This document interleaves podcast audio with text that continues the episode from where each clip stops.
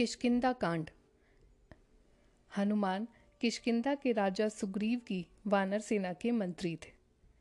राम और हनुमान पहली बार ऋषि मुख पर्वत पर मिले, जहाँ सुग्रीव और उनके साथी रहते थे।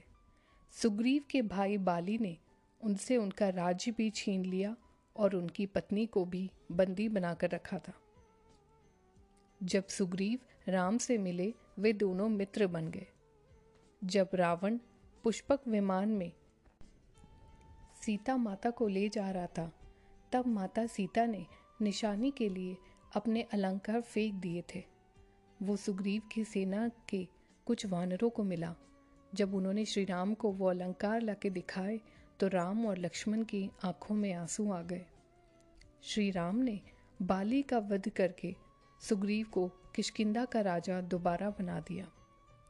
सुग्रीव ने भी मित्रता निभाते हुए राम को वचन दिया कि वो और उनकी वानर सेना भी माता सीता को रावण के चंगुल से छुड़ाने के लिए पूरी जी जान लगा देंगे। उसके बाद हनुमान, सुग्रीव, जामवंत सभी ने मिलकर सुग्रीव की वानर सेना का नेतृत्व किया और चारों दिशाओं में अपनी सेना को भेजा। सभी दिशाओं में ढूँढने के बाद भी कुछ न मिलने पर ज़्यादातर सेना वापस लौट आई। दक्षिण की तरफ़ हनुमान एक सेना लेकर गए, जिसका नेतृत्व अंगत कर रहे थे। जब वे दक्षिण के समुद्र तट पर पहुँचे तो वे भी उदास होकर विंध्य पर्वत पर इसके विषय में बात कर रहे थे। वहीं एक कोने में एक बड़ा पक्षी बैठा था, जिसका नाम था संपाति। संपाति वानरों को देखकर बहुत खुश हो गया। और भगवान का शुक्रिया करने लगा इतना सारा भोजन देने के लिए। जब सभी वानरों को पता चला कि वह उन्हें खाने की कोशिश करने वाला है तो सभी उसकी घोर आलोचना करने लगे और महान पक्षी जटायु का नाम लेकर उसकी वीरता की कहानी सुनाने लगे।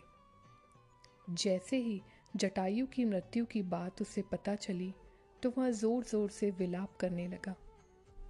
उसने वानर सेना को बताया कि वो जटायु का भाई है और यह भी बताया कि उसने और जटायु ने मिलकर स्वर्ग में जाकर इंद्र को भी युद्ध में हराया था। उसने यह भी बताया कि सूर्य की तेज किरणों से जटायु की रक्षा करते समय उसके सभी पंख भी जल गए और वह इस पर्वत पर आ गिरा। संपाति ने वानरों से बताया कि वह बहुत ज़्यादा जगहों पर जा चुका है। और उसने यह भी बताया कि लंका का असुर राजा रावण ने सीता का अपहरण किया है और इसी दक्षिण समुद्र के दूसरी ओर उसका राज्य है। जामवंत ने हनुमान की सभी शक्तियों को ध्यान दिलाते हुए कहा कि, हे हनुमान, आप तो महाज्ञानी, वानरों के स्वामी और पवन पुत्र है। यह सुनकर हनुमान का मन हर्षित हो चला।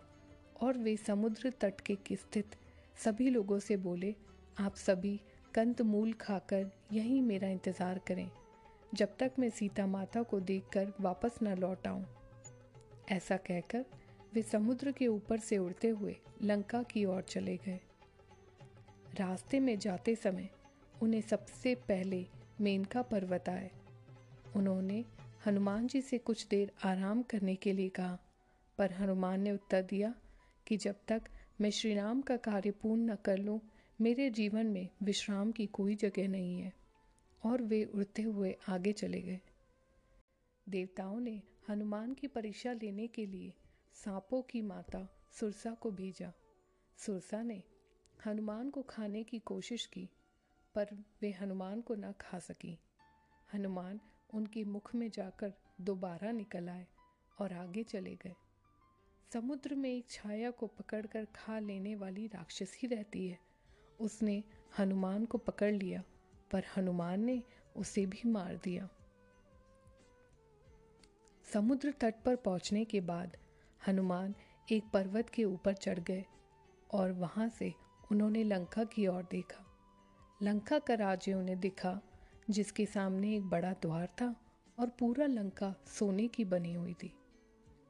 हनुमान ने एक छोटे मच्छर के आकार जितना रूप धारण किया और वो द्वार से अंदर जाने लगे। उसी द्वार पर लंकिनी नामक एक राक्षसी रहती थी। उसने हनुमान का रास्ता रोका तो हनुमान ने एक ज़ोर से घूसा उसे मारा, जिससे वो नीचे जा गिरी। उसने डर के मारे हनुमान का हाथ जोड़ा और लंका के भीतर जाने दिया। हनुमान ने माता सीता को महल के हर जगह ढूंढा, पर वह उन्हें ना मिली। थोड़ी देर ढूँढने के बाद उन्हें एक ऐसा महल दिखाई दिया, जिसमें एक छोटा सा मंदिर था। एक तुलसी का पौधा भी। हनुमान जी को यह देख बड़ा आश्चर्य हुआ और उन्हें यह जानने की इच्छा हुई कि आखिर ऐसा कौन है जो इन असुरों के बीच श्री राम का भक्त है। यह जानने के लिए हनुमान ने एक ब्राह्मण का रूप धारण किया। और उन्हें पुकारा।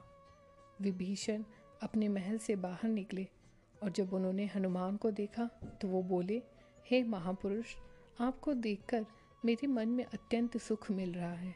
क्या आप स्वयं श्री राम हैं? हनुमान ने पूछा, आप कौन हैं?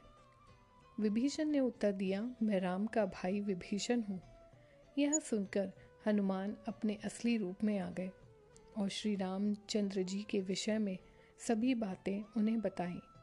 विभीषण ने निवेदन किया, हे पवन पुत्र मुझे एक बार श्री राम से मिलवा दो। हनुमान ने उत्तर दिया, मैं श्री राम जी से ज़रूर मिलवा दूँगा। परंतु पहले मुझे यह बताएँ कि मैं जानकी माता से कैसे मिल सकता हूँ। आज के लिए बस इतना ही। कल हम फिर मिलेंगे रामायण के नए अध्याय के साथ।